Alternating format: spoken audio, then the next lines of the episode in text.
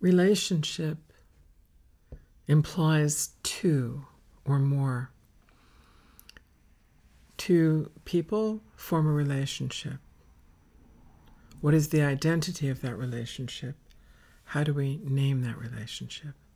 Mother child, father parent, siblings, friends, romantic love, so spouses, partners, lovers.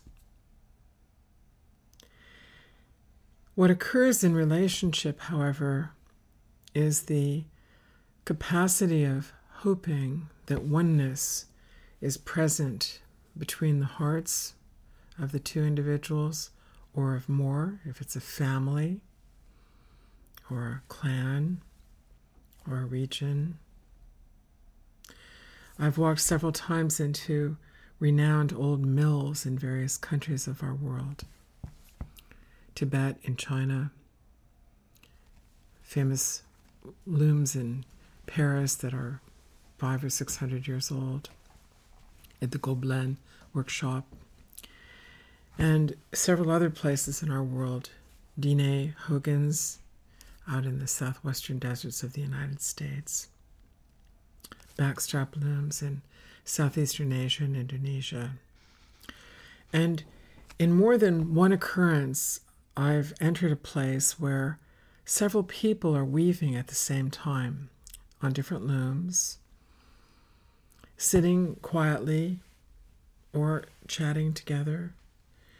And each individual is weaving with their inspiration from God, from the cosmos, from the patterns of memory from their grandmother or grandfather who trained them from infancy, sitting beside them at the loom. And there is relationship tangible where there is oneness, yet one or more people. So there is oneness, yet two people. I walk into the Hogan with an old Diné or Navajo woman who speaks no English. Sit down and observe her weaving. She nods to me upon entering and encourages me to, to come in. And we are sitting with such respect for what she has learned all of her life eight decades from when she first was tied to the body of her grandmother at the loom. Right? They were weaving together. We might say they are still weaving together. So, in the oneness present in that thread of the woolen yarn of her rug or blanket, there is also the relationship that animal, when it was alive, had with the divine. The woolen thread left from being sheared from the sheep and then spun on a spindle and then woven into the rug or blanket, which sits at my home in Austin, Texas. Every day of my life that I am in that home, I am aware of how precious it has been for me to meet that woman. It's beyond any words, beyond any thoughts. My soul and heart are reverent toward the Creator through whom she and I were received into life. We, reser- we, we received adequate mercy to embody relationship of a respectful love for the heavens, for the deities or guardian angels of her people called the Ye, the Yeibichai. The guardians or angelic beings of my culture. And sitting together beneath the skies in Monument Valley many years ago, with our ancestors watching over us and those great angelic beings of the Yeibichai and the angels of my heritage, we sat in a relationship. How shall we name that relationship? We two beads or seed pods or pearls upon one thread of grace. So when we turn toward relationship, what happens is if we can invoke gratitude for the mercy of the divine, which has rendered us present to take the next breath together, two people or more, we find that we have a purpose of embodying love in the next gesture. That's our path, always it is. When it can be unarmored, but to be realized as grace fulfilled, we have a relationship directly with the divine, the absolute God, He, She, that great one, or the universe. And we have a relationship with that in the other person. And the other person has a relationship directly with that. And the other person has a relationship with that within us. And then there is relationship between the two of us with heaven. And that is our path. Every breath, every moment, that is always our path. When we are present in this, the purpose begins to be revealed to us. And this is what your mystics and your saints and sages of all traditions are studying. Oh, love embodied. It's always interesting. It's always benevolent, always courageous, always humble or modest, always dignified. There is always the remembrance of God. I am remembering God. I am a child of God. I am a being remembering that I come from something way beyond myself, yet including myself. I am receiving the mercy which allows my life and that of the Diné woman. I am receiving the mercy that allowed me to live among her clan cousins all across the Yukon River in Alaska. I worked with people from maybe five different uh, aspects of the Athabascan tribe, her distant cousins. So that if I spoke to an old Kutchin or Tanana Athabascan, he would be able to know words that were identical to her words or so similar that she and he would have understood one another through me, through my heart, through their hearts, through their shared language. Now, one of the important aspects of this is I don't speak Diné, I don't speak Athabascan, and yet my heart and soul have been fully welcomed in by the people of those tribal groups. Here, child, it will be so cold tomorrow. Take this jacket with the wolverine around the face. There will then be no, no frost around your eyes. You won't derive frostbite because the wolverine doesn't frost. I didn't know that. Of course, I didn't know that, the old woman would say. It's not part of your heritage. So we're at a time and place around the whole world in which we are tending to argue what is different between us, different among us, as if it were a place of not relationship, rather than acculturating toward the one. I would encourage you to have your identity remember the parts of your heritage which you know and can honor or can reconcile if those parts of heritage are problematic for you or for other beings in our world. And yet, one will never know all the points of sophistication, accomplishment, wisdom, nor will we know all the places of loss and sin and failure and falling. So, one of the best gestures is to recapitulate or to restore or to make reparations back to God and to one's own heart and then to the heart of the other person.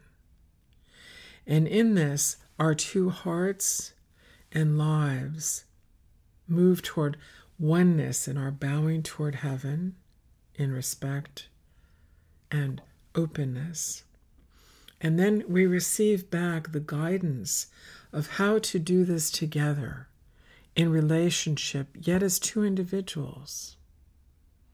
And then in our hearts and souls, we are one. The quality of this then becomes a great understanding of humility in caretaking, that mystical dimension within the other being as well as within ourselves. If I turn to an old woman I knew many years ago who's no longer alive, she was very cold at one point in the area in which she dwelled in the United States. she knew I was a person of not financial wealth, but of a modest life. But she also knew that I had the means to obtain a, a jacket for her.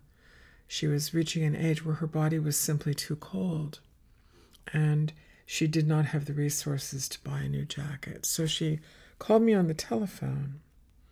As soon as I answered the telephone, I asked her if she was all right. It was so rare for her to reach out. It's the only time in her life she ever asked something of me, beside a sacred request she had regarding her life and her family at another occasion, which was extremely exquisite. This moment was equally exquisite because it bespoke the love between us as human beings who both work as medicine women, let us say, or women dedicated toward the sacred or toward the healing of this in our ceremonies and prayers and daily practices, from two different tribes, yet from the tribe of the human race. And so when she paused and asked, Oh, Elizabeth, it is so good to hear your voice. I am so cold. I am so very cold. And once I ascertained that she wasn't in danger because she lived many hours from where I could reach her, she also said, And my sister in law, widowed last year, she's fine. She also is very cold. And so I told her that I would make sure that they had several items right away and that I was going to reach out to someone she didn't know, a man. He will be very safe for you, like a son. He will come to you and bring you some things that I will obtain for you. Is that all right? Yes, I would like that very much. And you know, now I am warm. I, Elizabeth, Beth, am warm. Because we have all dressed a great soul who was cold in her body, yet one with her Creator, reaching out to me so that I might take care of this mother of mine spiritually, who has never failed in her prayers for her family in all the decades I knew her while she was still on this earth.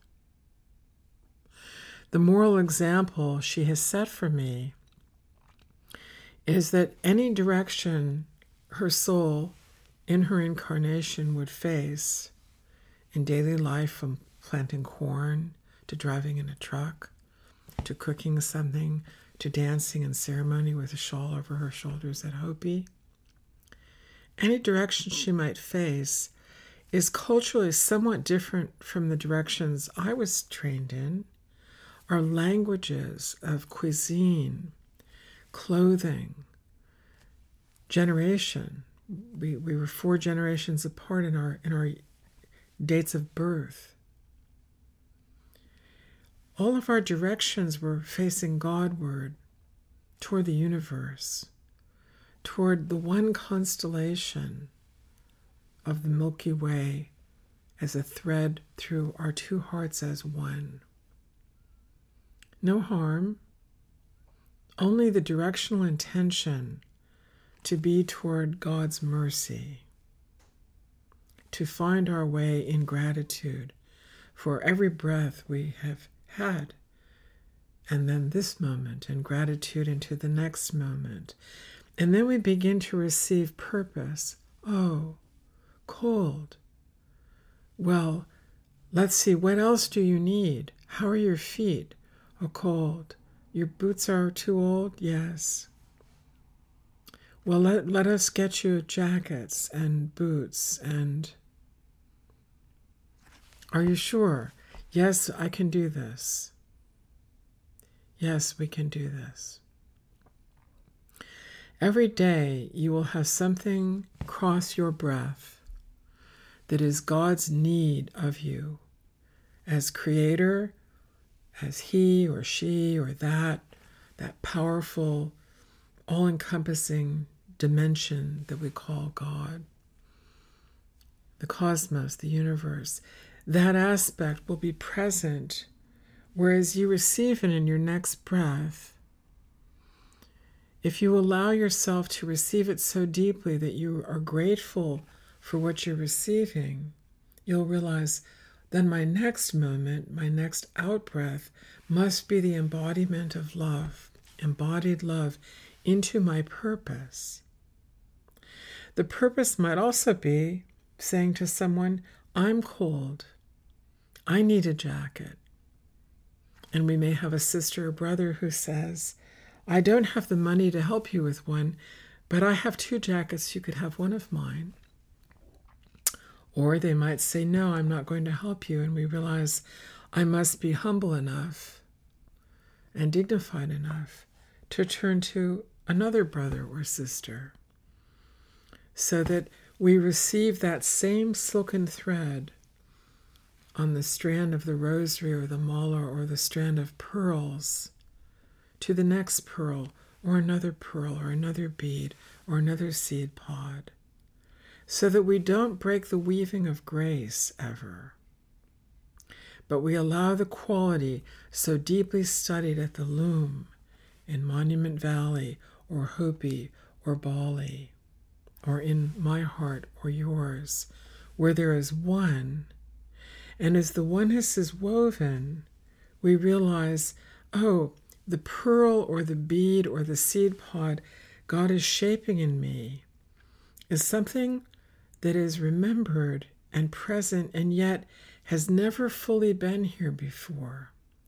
Something is taking shape, sculpted by grace, because I am willing to represent the capacity of love embodied.